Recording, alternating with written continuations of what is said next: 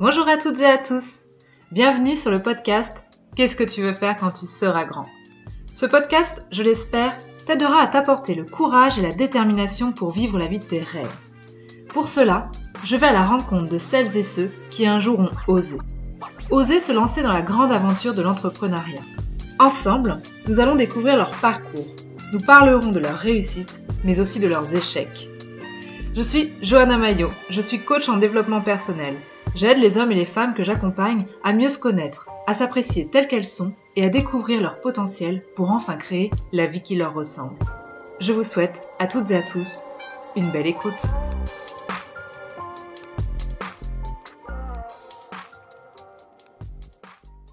Salut Dorothée. Bonjour Johanna. Je suis ravie de te retrouver aujourd'hui sur ce podcast.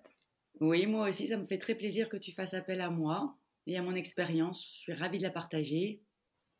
Alors, pour ceux qui nous écoutent, aujourd'hui nous sommes le 13 octobre, nous sommes à La Rochelle, Dorothée également, et on a déjeuné ensemble toutes les deux avec euh, plein d'autres entrepreneurs hier, donc euh, je sais que Dorothée a un parcours très riche à nous partager. Et du coup, on va commencer comme d'habitude, la première question du podcast. Dorothée, c'était quoi ton rêve d'enfant?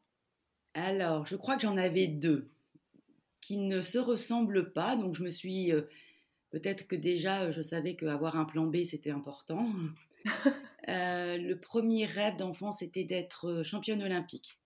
Dans une discipline qui était la gymnastique.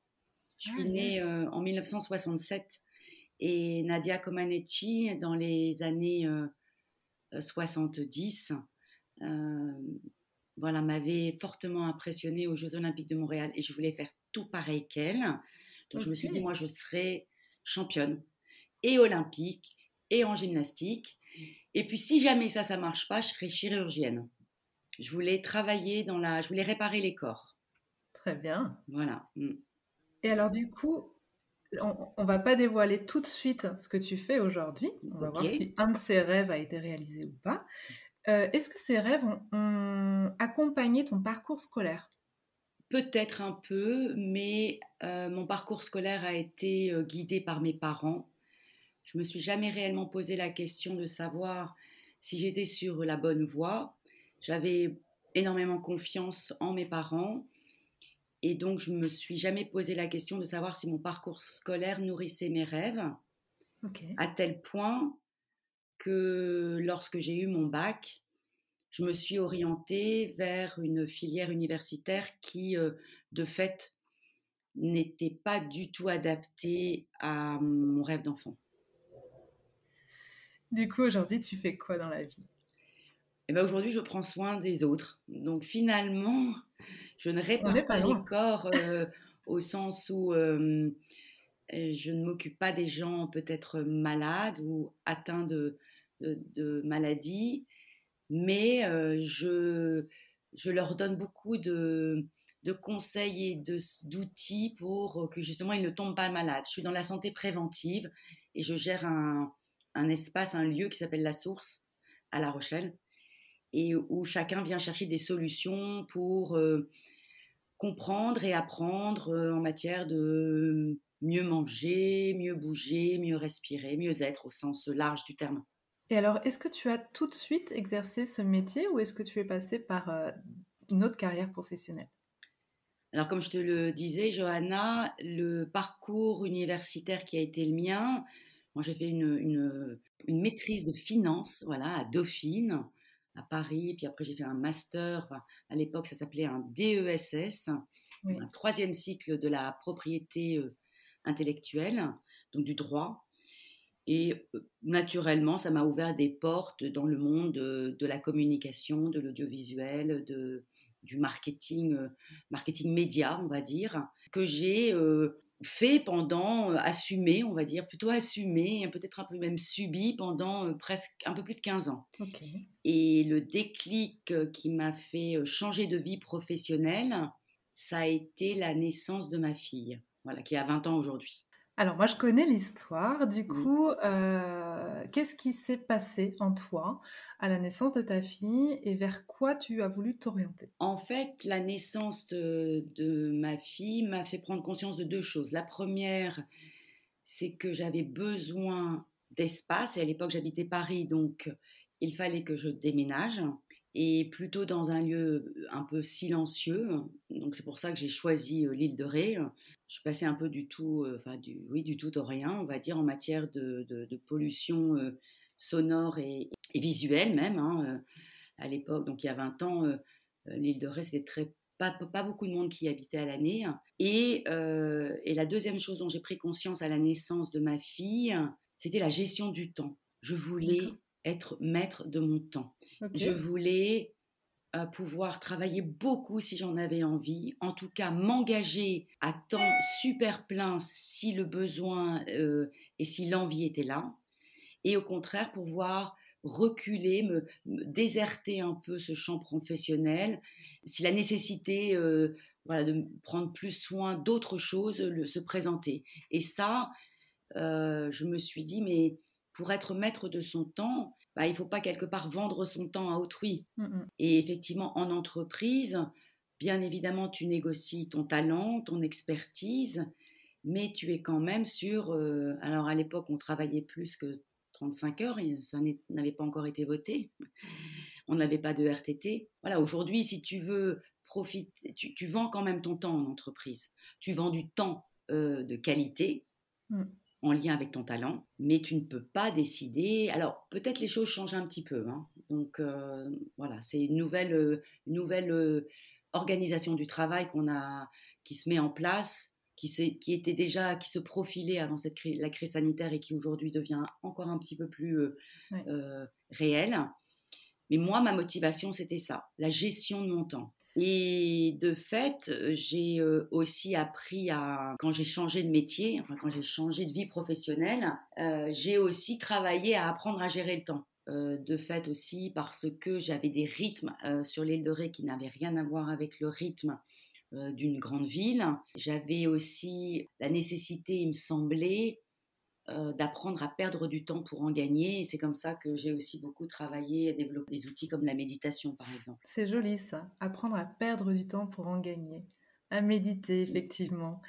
Et du coup, c'est comme ça que tu t'es lancé dans l'entrepreneuriat? Oui. Et tu as d'abord été attiré par... Le massage. Alors, je suis passée d'une ville, un bord de mer, je suis passée euh, d'un poste euh, dans le marketing avec des responsabilités. Alors, à l'époque, naissait l'auto-entrepreneuriat. Donc, euh, je me suis dit, je vais m'installer dans ce statut. Et j'ai complètement redéfini aussi euh, ma façon de euh, d'avoir confiance en mes compétences parce que j'ai dû réapprendre mon métier, un métier, un nouveau métier. Et d'ailleurs, à partir de ce moment-là, j'ai toujours eu le sentiment que je, je ne travaillais pas, mais que mmh j'accomplissais mon désir. Donc, en fait, moi, je n'oppose pas le temps professionnel au temps personnel, même si euh, il y a une petite limite à ça, parce que de fait, on peut parfois, sans s'en rendre compte, plonger complètement dans un total, euh, une totale vie où on, octroie du temps que à, son entre guillemets métier. Euh, mais je n'oppose pas ça parce que n'oppose pas le temps professionnel au temps personnel, ni même le travail et les vacances en fait, je vis, je, développe mon talent. Voilà. Alors maintenant, sous une forme qui est effectivement euh, entrepreneuriale. C'est vrai que c'est en entreprise aussi, euh, j'ai été un peu brimée par euh, le fait d'avoir beaucoup de cadres. C'est utile, hein, le cadre est très utile. Mm-hmm. Moi, j'ai fait longuement, longtemps de la thérapie sous toutes ses formes. Le cadre, c'est essentiel, même dans l'éducation des enfants, on en parle toujours beaucoup. Et donc, je pense que quand on a une entreprise et qu'on la gère, il faut cadrer sa, ressource humaine, euh, mais les cadres sont parfois étriqués et du coup, euh, de fait, on peut, la créativité sans empathie. Et sortir du cadre, c'est pas très bien vu quand même. C'est normal quand tu as une entreprise. Alors moi, j'ai pas une entreprise avec euh, de nombreux salariés, mais plus tu as de salariés, c'est un peu comme un généraux avec son armée, son armée, un général pardon avec son armée, quand même organiser la campagne quoi développement des, forces. Donc à l'époque, tu as 35 ans, tu changes donc littéralement mhm. de, de, vie, tu passes de Paris euh, à l'île de Ré, donc tu deviens euh, entrepreneur dans le massage et après euh, la source, donc le lieu que tu nous as exposé tout à l'heure, oui. à 3 ans. Donc déjà, est-ce que tu as l'impression que tu as deux types d'entreprises? Oui, complètement. d'abord en étant, d'abord j'ai été auto, auto-entrepreneuse et euh, j'ai euh, travaillé à augmenter. Alors dans un dans une vision, j'avais cette vision que j'aurais, j'organiserais un jour à peu à plus grande échelle une entreprise dans cette euh, dynamique-là de prendre soin des gens de façon préventive. Le massage est un outil, le massage est un moyen, est effectivement absolument pas le seul. Euh, d'ailleurs, à la source, on propose plein d'autres choses au-delà du massage. Et je crois que ce qui est important, c'est de bien faire chaque chose avant d'en commencer une autre. Donc j'ai d'abord bien appris à masser et j'ai d'abord confronter euh, cette pratique et ce, euh, cette, euh, cette, activité à, pendant plusieurs années. Hein, j'ai j'ai massé un an, deux ans. Je continue d'ailleurs de le faire. Et en parallèle, une fois que j'avais acquis cette confiance aussi en moi et que je me sentais à ma place, légitime et mmh. capable d'avoir une vraie relation alors c'est aussi de la relation commerciale avec, euh, avec euh, un client et que je sentais que j'arrivais un peu à une limite et je prenais un nouveau départ. Et de, départ en départ, j'ai construit ainsi effectivement ce qui a euh, quasiment 20 ans plus tard est devenu la source. Donc la source n'est que le prolongement logique, c'était une vision je ne savais pas que ça allait s'appeler la source, je ne savais pas la forme que ça allait prendre. C'était aussi beaucoup d'intuition. Et, c'est très en lien avec le fait qu'à un moment donné, bah, voilà, tu te sens étriqué dans ta pratique, euh, ou alors on vient te chercher aussi. Donc c'est beaucoup saisir les opportunités, mmh. et ça, ça se cultive, parce qu'il faut de l'écoute. Alors, c'est pas uniquement euh, entretenir un réseau sur LinkedIn, pas du tout. C'est vraiment écouter les autres, écouter euh, le marché, écouter les clients et, écouter sa petite voix intérieure aussi. Euh, je discutais ce matin avec un responsable d'une euh, formation en coaching et tous les deux nous étions vraiment sur la même longueur d'onde que les outils, certes, c'est important, acquérir des compétences, mais plus que tout, même dans le coaching, ce qui est important, c'est la forme que prend la transmission et l'apprentissage, parce que ce qui est très important, et aussi sur ce parcours entrepreneurial, c'est de savoir être, être avec soi, être avec l'autre, et on partageait cette euh, aussi vérité, c'est euh, être, euh, savoir être dans l'erreur, mmh parce que au fil des erreurs, bah, tu t'enrichis du fait de ne plus les recommencer. Alors, c'est une erreur, ça n'est, c'est plus une erreur si tu la recommences, d'accord? Mais une erreur, c'est ultra positif. C'est très anglo-saxon, parce que c'est vrai, vrai que dans notre société, le système entrepreneurial européen, français, ou échouer, malgré tout, a encore mauvaise presse. Je le vois avec les enfants. Euh, euh, qui échoue au bac. Ah non, mais euh, pas été le cas de ma fille, mais elle a échoué dans d'autres choses et on leur apprend peu à échouer. D'ailleurs, il faudrait leur apprendre à s'échouer de temps en temps. sur une plage, puis on ne fait plus rien. Et quand on est entrepreneur, c'est bien de s'échouer de temps en temps, mais juste de ne plus rien faire en fait. Ça fait du bien, c'est clair.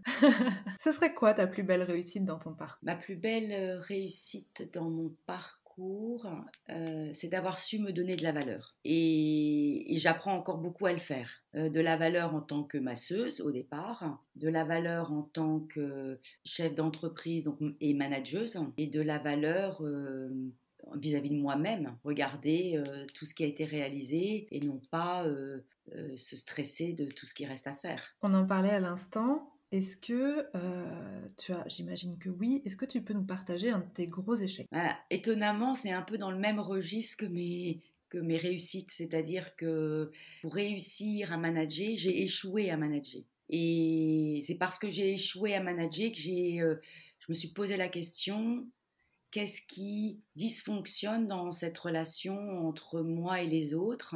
Parce que c'est culturel chez moi de me remettre en question et de me poser des questions. Donc, c'est toujours, toujours la première chose que je fais quand j'échoue, c'est de dire, bon, qu'est-ce qui a fait que j'en suis arrivée là? Parce que c'est la conséquence de mes, de mes actes qui me posent à un moment donné à un endroit. Même si euh, je ne suis pas euh, à me flageller avec euh, les téphilines, enfin le bâton et voilà, non, je sais qu'on est toujours en co-responsabilité sur la plupart de, des réussites et des échecs, mais c'est euh, le fait de, me dire, mais pourquoi alors euh, Qu'est-ce qui, qu'est-ce qui, voilà, qu'est-ce qui fait que euh, c'est, c'est, c'est pas enrichissant pour moi et enrichissant pour l'autre? Et donc là, tu réajustes, sans cesse, tu réajustes, tu réajustes, t'essayes.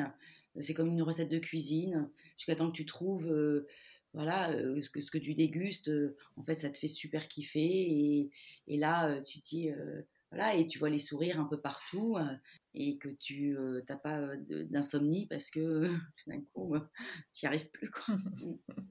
C'est quoi pour toi le plus dur quand on est entrepreneur? C'est souvent la, la, solitude de la, de, des décisions, même si tu partages beaucoup mmh. de façon régulière dans ton management, tu, interroges euh, tes collaborateurs sur les choix, les visions. Au bout du bout, euh, c'est toi qui décides. Et parce que c'est parce que c'est toi qui es responsable. Et même si c'est que vis-à-vis de toi-même, même que quand tu es auto-entrepreneur, mm-hmm. les décisions que tu prends, euh, elles, vont avoir des conséquences sur toi. Bon, après, quand tu as des collaborateurs, il y a des responsabilités aussi un peu partagées. Je, je pourrais par métaphore la comparer à la maladie, au parcours du patient malade. Tu peux partager ta maladie, c'est-à-dire que tu es accompagné dans ton traitement par euh, des hommes et des femmes qui, euh, qui vont avoir à cœur euh, de, de, te rendre le parcours plus facile, plus, plus mmh successful. Mais au bout du bout, c'est toi qui gères ta maladie. Et donc dans l'entreprise, tes succès comme tes échecs, alors les succès presque c'est un peu plus facile à partager mais en même temps, euh, ça, tu apprends aussi à partager le succès d'abord avec toi-même, en fait. Hein. Alors, il ne faut pas être égocentré, mmh, mmh, mmh. mais il faut savoir quand même que... Euh, alors, c'est plus euh, délicat quand on est en mode problème à résoudre, décision importante à prendre. Parce que l'adage le dit bien, les conseilleurs ne sont pas les payeurs. Et c'est vrai. ça, c'est vrai. Donc, bah, quand tu transpires, il n'y a que toi qui... Enfin, tu vois, les suées froides, c'est toi qui les as, quoi. Pour toi, c'est quoi les qualités nécessaires qu'il faut avoir ou développer pour entreprendre?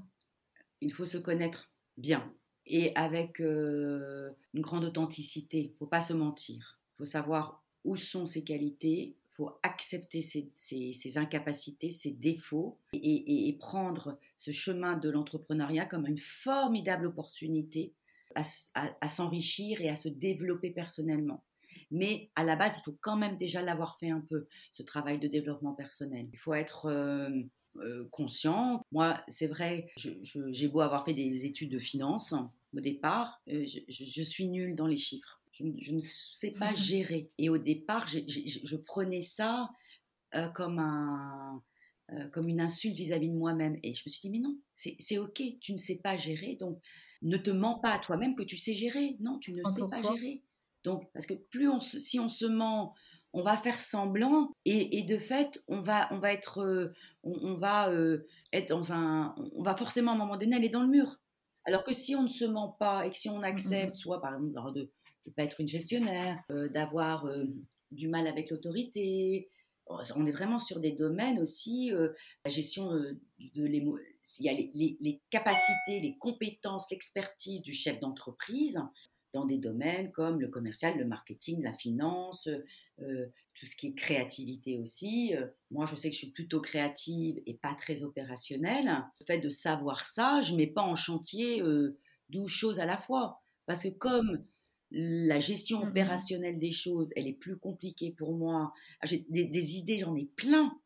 Donc, je pourrais lancer plein de chantiers. Mais comme je sais qu'en opérationnel, je ne suis pas très forte, et, qui, et que je, de fait, le, chantier même m'apprend euh, à, enrichir cette compétence-là. Et voilà, si je ne savais pas que je n'étais pas opérationnelle, mais je serais en burn-out en fait. il faut y aller et se connaître permet d'avoir, de, faire les choses euh, dans le bon ordre, au bon rythme, de s'entourer aussi, d'aller chercher les personnes qui, euh, parce que quand on se connaît, on est moins aussi en mensonge. Si on est moins en mensonge vis-à-vis de soi-même, on est moins en mensonge vis-à-vis de l'autre. Et les relations euh, de, de, professionnels, de travail, de collaborateurs, elles ont besoin d'être vraies pour être, pour être durables. Mmh, mmh, mmh. Donc si je résume, la qualité nécessaire, c'est aussi la vulnérabilité. Ah oui, complètement. La vulnérabilité, c'est, je recommande à, tes, à, tes, auditeurs, Johanna, de, de regarder ce TEDx sur la vulnerability. C'est en anglais, mais maintenant les TEDx sont tous traduits ou, ou sous-titrés. Euh, c'est euh, René Brown, R-E-N-2-E, Brown, mm-hmm. B-R-O-W-N. C'est sur le pouvoir de la vulnérabilité et c'est dingue. Ce qu'on apprend dans ce TEDx sur le fait que, wow, on est tellement riche de sa vulnérabilité, ce qui est euh, parfois difficile à entendre. Encore une fois, dans notre société occidentale, en effet, c'est compliqué.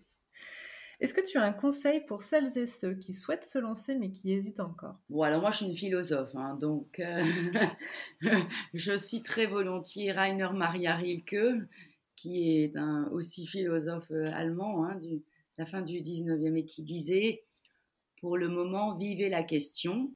Un jour entrerez-vous peu à peu, sans l'avoir remarqué, à l'intérieur de la réponse.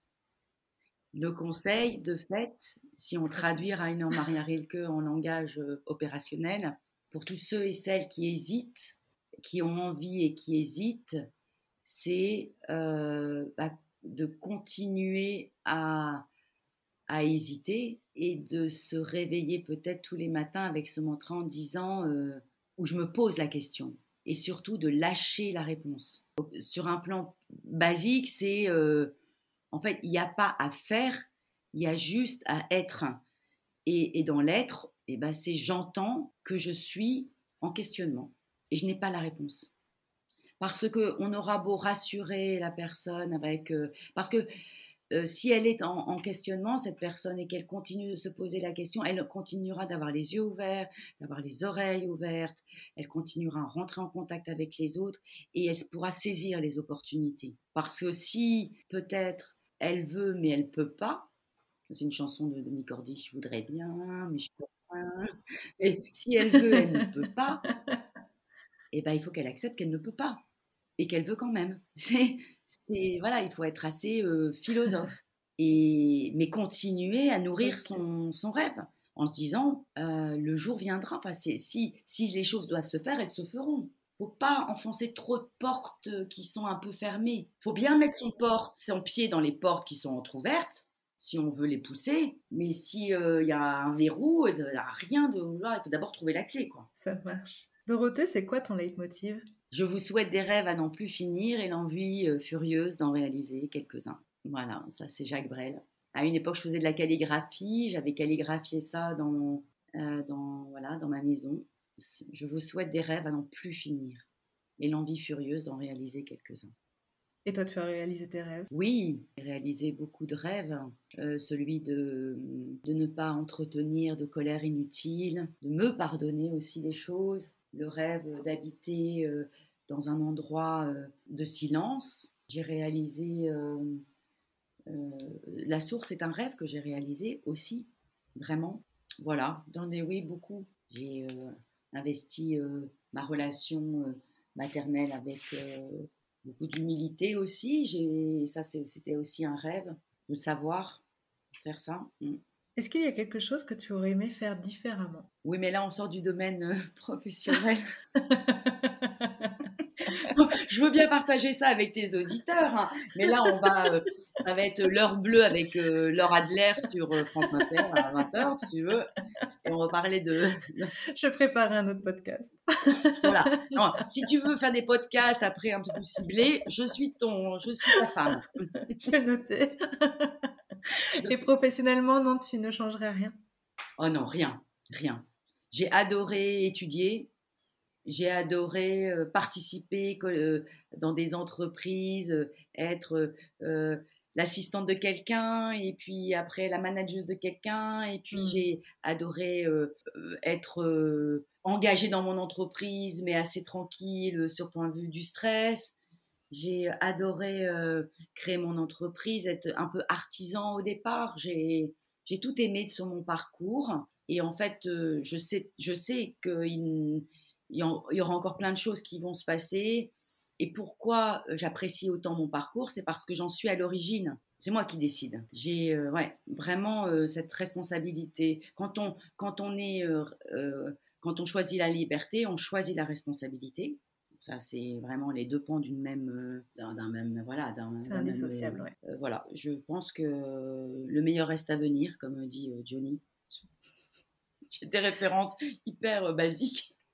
Très large, très large. très large.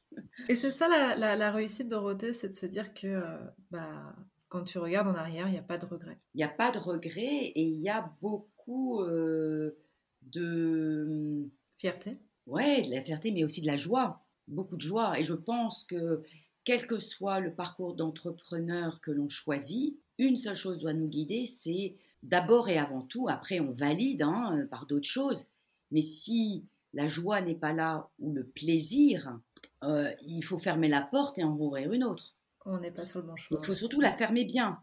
Hein, mmh. on a euh, vraiment euh, tendance à ouvrir trop de portes, pas bien les fermer, et après il y a des courants d'air, et, non, ça c'est pas ok. Comment les auditeurs peuvent euh, faire appel à tes services? Alors je vais vous donner mon 06. voilà. Bah, comment ils peuvent faire appel à mes services? En, me contactant, on va dire, en, venant découvrir la source, si, les si tes auditeurs sont à La Rochelle, c'est toujours un lieu, c'est un lieu de lien la source aussi. Donc euh, il y a toujours, on a toujours une histoire à, raconter, à se raconter. On a toujours, c'est vraiment un lieu où on se raconte les uns comme les autres et surtout on, se nourrit. Alors sur un plan matériel puisque on, a un espace de restauration euh, autour de la, restauration euh, de l'aliment très sain et savoureux. donc, et sinon aussi, on a on est la source euh, et au travers de la source, euh, donc moi, sa fondatrice, je suis, je euh, peux être à l'écoute des, gens qui me contactent. C'est en fonction de peut-être ce qu'ils auront entendu de moi, il y aura peut-être des problématiques qui vont émerger et le champ est large hein, là, donc je mettrai les coordonnées de toute façon, le site internet de la source dans le, dans le descriptif du podcast.